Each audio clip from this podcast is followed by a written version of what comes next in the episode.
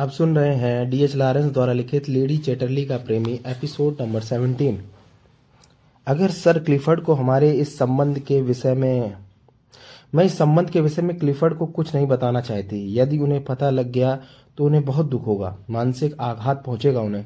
वक्त और हालात ने उन्हें अपंग बना दिया है, वरना वह आदमी मेरा प्रेमी था। मैं भी इस राज को राज ही रखूँगा। क्लिफर्ड की खुशी के लिए तुम जो चाहे करो लेकिन मैं तुम्हारी खुशी के लिए सब कुछ करने के लिए तैयार हूँ।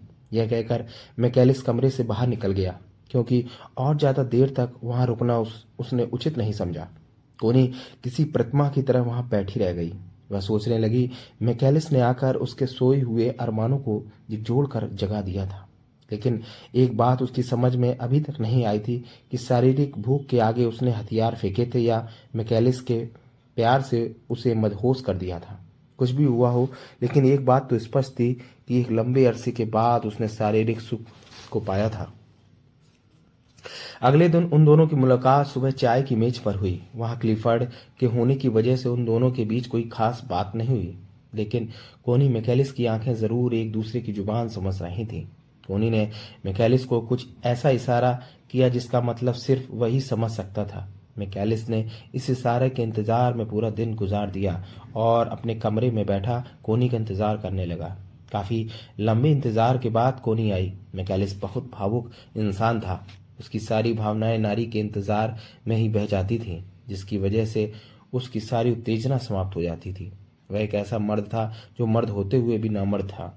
उसके साथ ऐसे अवसर भी आए जब उसके साथ सो रही औरत भावनाओं की आग में जलती हुई उसके बालों को सहला कर ही रह जाती थी। ऐसा मर्द औरतों की नज़रों में घृणा का पात्र बनकर रह जाता है।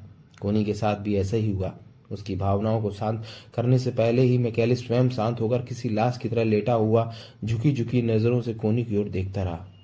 वह अब इस बात को अच्छी तरह समझ चुकी थी कि मैकेलिस के पास कोमल भावनाएँ अधिक है और शारीरिक भोग मिटाने की शक्ति बहुत ही कम है। इसके बावजूद उसने उसके साथ निर्वाह करना सीख लिया था। मैकेलिस ने सिर्फ़ तीन ही रातें उसके साथ गुजारी थी। हर रात कोनी ने उसके शरीर के साथ आनंद लिया। भूखों मरने से तो यही अच्छा था कि आधी रोटी खाकर ही गुजारा कर लिया जाए। दोनों को शारीरिक आनंद चाहिए था। दोनों ही भावनाओं की पूर्ति की डोरी में बधे हुए थे। कोनी इस बात को समझती थी कि अब क्लिफर्ड से उसे शारीरिक सुख प्राप्त नहीं हो सकता। वह सिर्फ़ नाम का पति था। रिश्तों की औपचारिकता निभाना उन दोनों का सामाजिक बंधन था। मौसम बिल्कुल बदल चुका था। सर्दी का मौसम आ गया था। इस मौसम में सुबह के समय काफ़ी धुंध और कोहरा छाया रहता है। ऐसे ही एक धुंध भरी सुबह कोनी और क्लिफर्ड सैर के लिए निकल पड़े। क्लिफर्ड अपनी मोटर वाली कुर्सी पर बैठा धीरे धीरे उसे चला रहा था। कोनी उसके साथ साथ चल रही थी। वातावरण की हवा में रैगबी की खानों से उठने वाली गंधक की गंध थी। लेकिन अब तो वह दोनों इस गंद भरे माहौल में रहने के आदि हो गए थे। जंगल में पहुंचकर उन्होंने महसूस किया कि दूर दूर तक खौफनाक खामोशी छाई हुई थी। कभी कभी किसी पक्षी की आवाज़ उस सन्नाटे की छाती पर वार करते हुए जंगल में विलीन हो जाती थी। युद्ध के दौरान सारा जंगल वीरान सा हो गया था, क्योंकि इसकी देख रेख करने वाला कोई नहीं था। पिछले साल ही क्लिफर्ड ने जंगल की देखभाल करने के लिए एक आदमी रखा था। जिसकी वजह से जंगल में कुछ हरियाली सी नज़र आने लगी थी। क्लिफर्ड को अपने जंगल से काफ़ी लगाव था। यह जंगल उसके पुरखों की धरोहर है। वर्तमान को अतीत से जोड़ने वाली इस धरोहर की रक्षा करना उसका कर्तव्य था। उसने अपने चौकीदार को यह आदेश दे रखा था कि इस जंगल में किसी भी अनजान आदमी को न घुसने दिया जाए। धुंध को चीरते हुए वे दोनों पहाड़ी पर चढ़ते जा रहे थे। धीरे धीरे चलते हुए वे दोनों पहाड़ की चोटी पर आ गए। क्लिफर्ड ने अपनी कुर्सी को रोक लिया था। इतनी ऊंचाई पर आने के बाद वह एकदम से ढलान पर नहीं जाना चाहता था। कुछ देर वहाँ रुककर वह नीचे फैली हुई हरियाली को देखने लगा।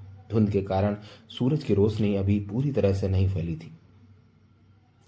धीरे धीरे धुंध छटने लगी। सूरज की हल्की किरणें अब क्लिफर्ड के चेहरे से टकराने लगी थी। उसने एक लंबी आह भरी और कोनी के चेहरे की ओर देखकर बोला, मुझे संतानहीन होने का काफ़ी दुख है, कोनी। यह जंगल तुम्हारे परिवार के पास बहुत पुराने हैं ना? कोनी ने बात टालने का प्रयास किया, तभी तो मैं इन्हें बनाए रखना चाहता हूँ। अगर मैंने इनकी रक्षा नहीं की तो होती तो लोग न जाने कब का इन्हें काट कर ले जाते। इन जंगलों को बनाए रखना हमारा कर्तव्य है। पुरखों की कोई ना कोई चीज़ तो बनी ही रहनी चाहिए। किस लिए? कोनी ने उसकी बात काटते हुए कहा, जमाना बहुत तेज़ी से बदल रहा है, डार्लिंग। अगर हम जमाने के साथ साथ नहीं बदले तो जमाना हमें, खुद हमें बदल देगा। तुम्हारी ये बात किसी हद तक तो ठीक हो सकती है, कोनी? लेकिन तुम यह क्यों भूल जाती हो कि यदि इंग्लैंड के इतिहास की धरोहर को बचाकर नहीं रखा जाएगा तो हमारे आसपास खड़ा हुआ ये सारा ढांचा, संस्कृति, सभ्यता सब के सब नष्ट हो जाएँगे।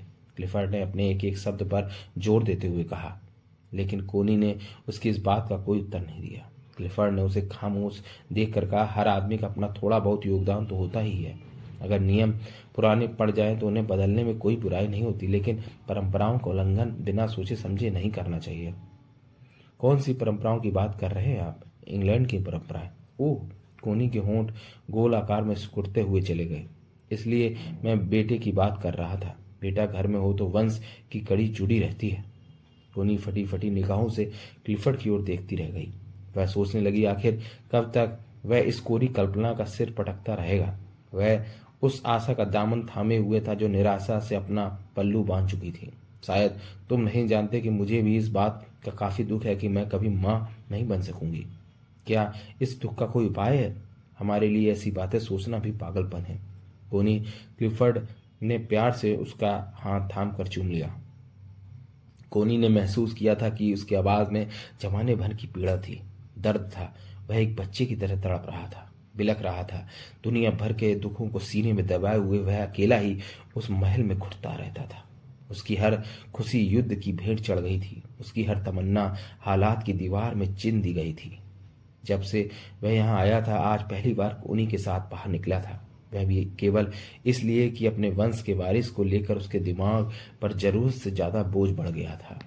किसी ने उसके अंदर झाँक कर यह भी जानने का प्रयास नहीं किया था कि वह कितना मजबूर और बेबस इंसान है। जिस पत्नी के बिना वह सांस भी नहीं लेता था, वक्त और हालात ने उसे अलग रहने पर विवश कर दिया था। उसकी भावनाएँ मर चुकी थी। वह खुद भी कहाँ ज़िंदा बचा था? एक अपंग और अधूरा इंसान, ज़िंदगी का जीता जागता मज़ाक नहीं तो और क्या है? कितना प्यार करता था क्लिफर्ड कोनी से। जब उन दोनों की शादी हुई थी तो देखने वालों ने कहा था, जोड़ी हो तो ऐसी बेमिसाल जोड़ी है ये। दोनों काफ़ी सुंदर थे। एक जैसी कदकाठी थी। शरीर के हर अंग को प्रकृति ने अपने सांचे में डाला था। शादी के दिन सारा शहर मुबारकबाद देने के लिए उमड़ पड़ा था। यही सब सोचते सोचते क्लिफर्ड की आँखों में आँसू कप कपाने लगे थे। उसने गर्दन उठाकर आसमान की ओर देखा। धुंध छट चुकी थी। आसमान नीली, चादर ताने मुस्कुरा रहा था।